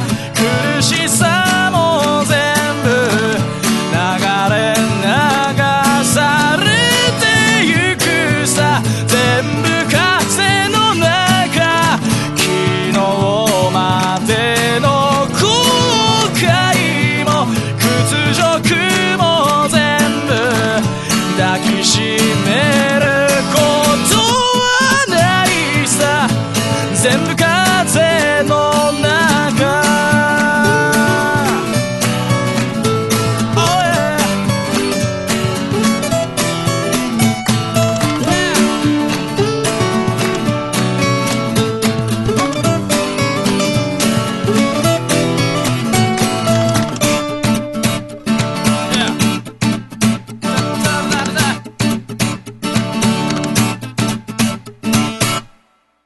ありがとうございました。野月ひろとで全部風の中。以上ななきょくがインサイドアウトでございます。ありがとうございました。ありがとうございました。お疲れ様でした。お疲れ様でした。ありがとうございました。いやという曲ですね。はい。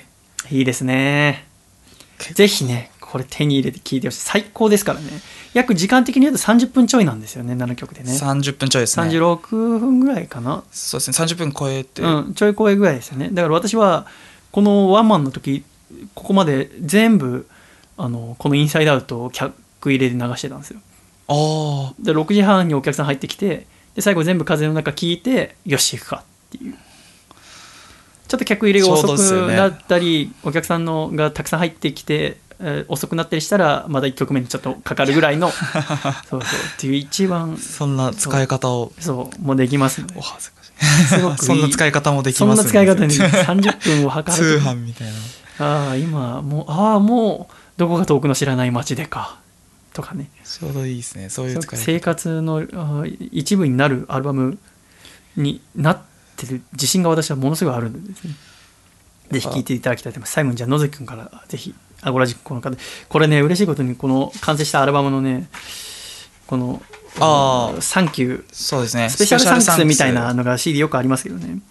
そこにね最速の変態さんとか狭間さんとかね下北沢ロフトさんとか楓さん笠倉さんとも書かれてる、ね、これあのあれなんですよ完全にもう僕の感謝の押し売りというかもう自分が勝手にありがとうと思ってる人は全部書くっていうでこのスペシャルサンクスのところにアコラ実行の皆さんって書かれてるんですねそうですこれは嬉しいですねやっぱあ私もやっぱ私はラジオやってなかったらまず音楽やってないのでアコラジッコの皆さんがいて、えー、野関君と出会えてでアコラジッコの皆さんがいてこうやって シーディー ができたと思ってますのでねそのミスター M もそうですけどもねいろんな奇跡的な巡り合わせが何か味方してくれてこう、えー、幸せな一枚が出来上がってしまったんですよね本当に、えー、自分はもう一度作ったものをもう自信を持ってもう僕だけのものじゃないとも思うし、うんうん、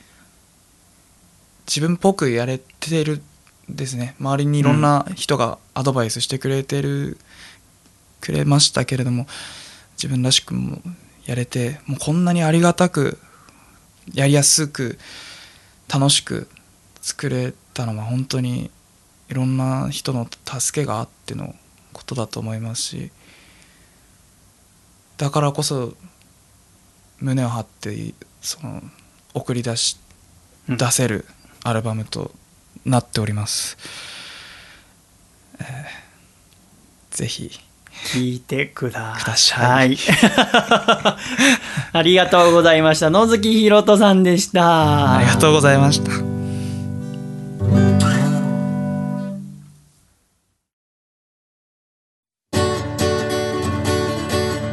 静岡県ラジオネームハングリーオーバーさんからいただいた細身のシャイボーイがお父さんと仲直りする方法。お父さん、自己紹介の時にあの相乗りアジアンジャーニーに出演したシャイのパパですっていうのはやめておくれよ。せーの、細身のシャイボーイのアコースティックレディオ。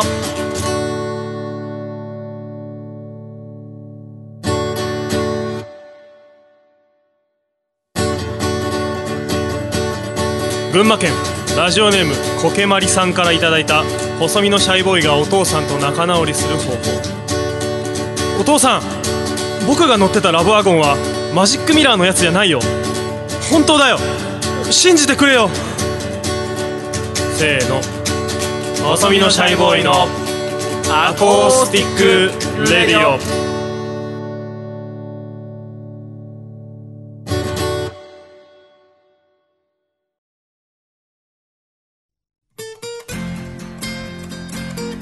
著作権のない音楽会。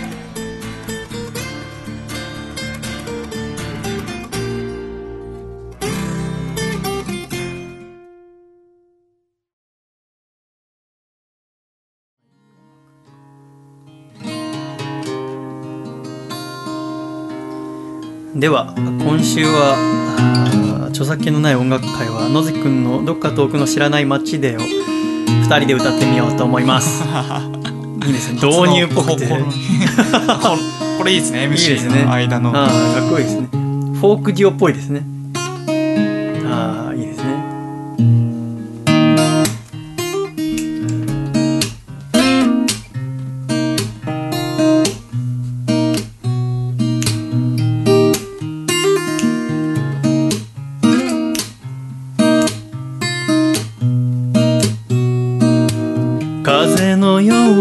過ぎてゆく日々も輝いてたすべての時も今そこにあったくらいすぐオーライ思い出せるのさ。巡る季節の忙しさも君の下手くそな優しさも思い出す必要がないくらいオーライ胸に刻まれてる悲しみが夜を貫いて俺の夜横にそっと垂ってるよ。どこか遠くの知らない街であなたが元気でやってることを僕は知っている。だから僕は無敵さ。いつの日もそいつまでもあどけなかった君を思い出して空を見る。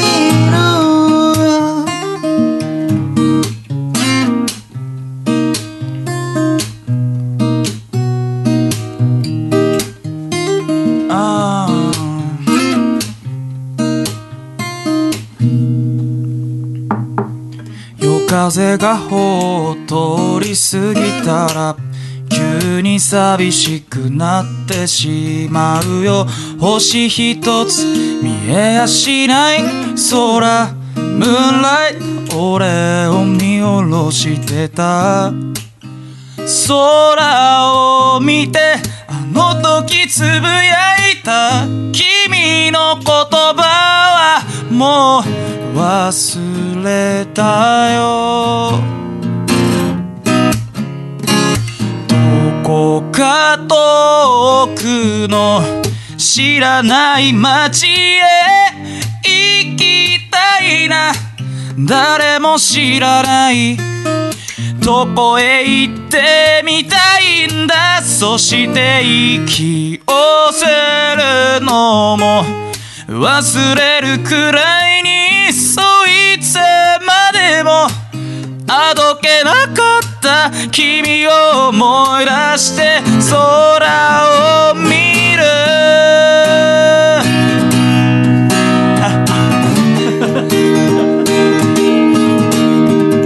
どこか遠くの知らない街でさ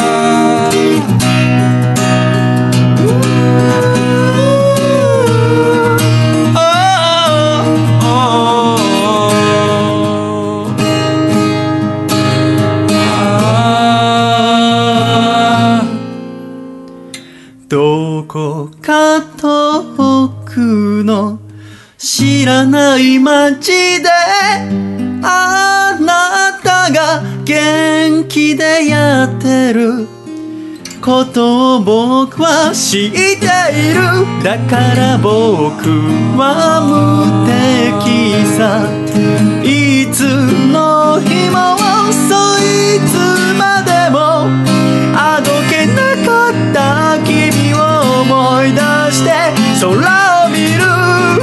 どこか遠くの知らない街へ行きたいな。誰も知らないところにさ。そして夕日沈めていつまでもそいつまでもあどけなかった君を思い出して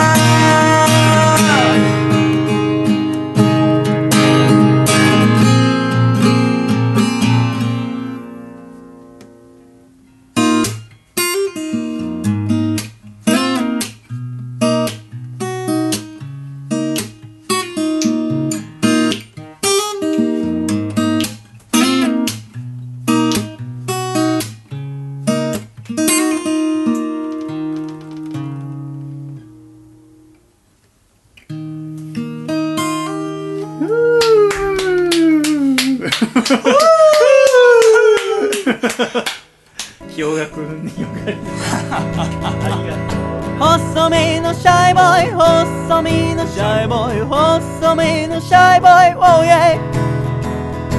細身のシャイボーイ、細身のシャイボーイ、ルールールーフー。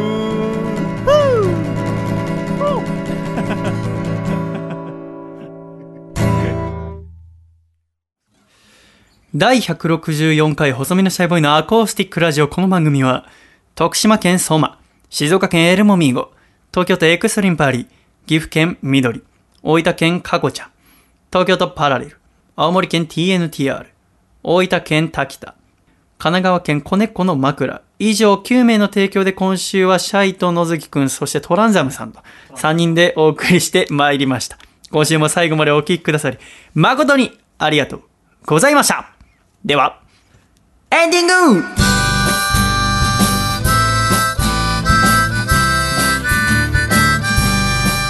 暖かいシャイということで、だいひゃくろくじゅうよんかい細身でしゃべるのアーコースティックレディオもエンディングでございます。野月くん、はい、ありがとうございました。ありがとうございました。ということでインサイドアウト完成しましたからね。そうですね、ぜひたくさんの人に聞いてほしいですね。ありがとうございます。これからあの iTunes や各種配信サイトでも配信できるようにこれからやっていこうと思ってますのでね、はい、またそれが始まりましたらお知らせさせていただきますが、いろんなことが始まっていますね。楽しみですね。ゆっくりでも本当ですね。ちょっとずつでも。いやこれ配信されるとき終わってるんですが、野月君はそのビクターとか主催している原石っていうね、若い子のオーディションで今決勝まで残ってますから、明日それ私も見に行く予定ですが、もう楽勝だと思ってるんですよね。シャイさんそれは親心っすよね。ボロ勝ちできると思ってるんですよ。親心みたいなもの。やっぱ音楽はやっぱそれぞれの楽しみ方があるけど、やっぱりこうオーディションとかだとやっぱ戦いになってきますから、そうですね、やっぱいかに自分の思いをちゃんと伝えられるか、そしてその音源っていうものを一応提出して、ね、オーディション の, その審査対象として入ってますが、その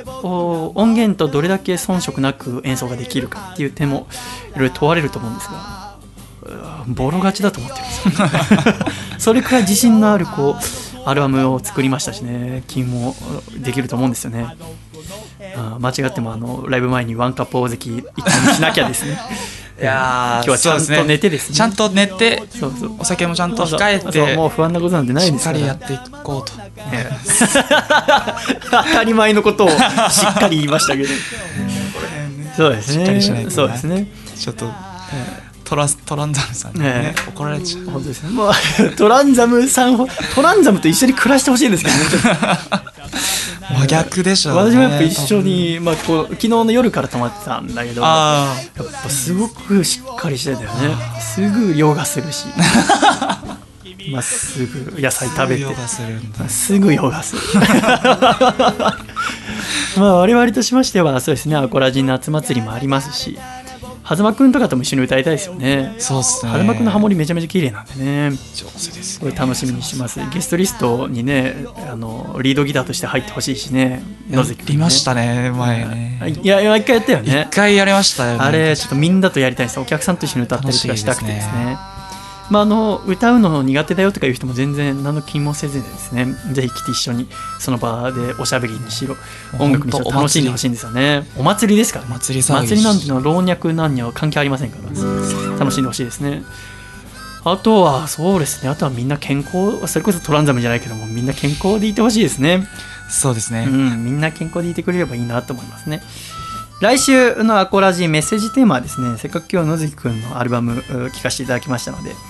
最近一番聴いてる曲をメッセージテーマにしたいと思いますね。私、まあ、その時々によってその人の中でブームってあると思うんですが、私はね、あの先月かな、あの桃色クローバーの方々がその相乗り好きだって言ってくれた関係でライブを見させてもらって、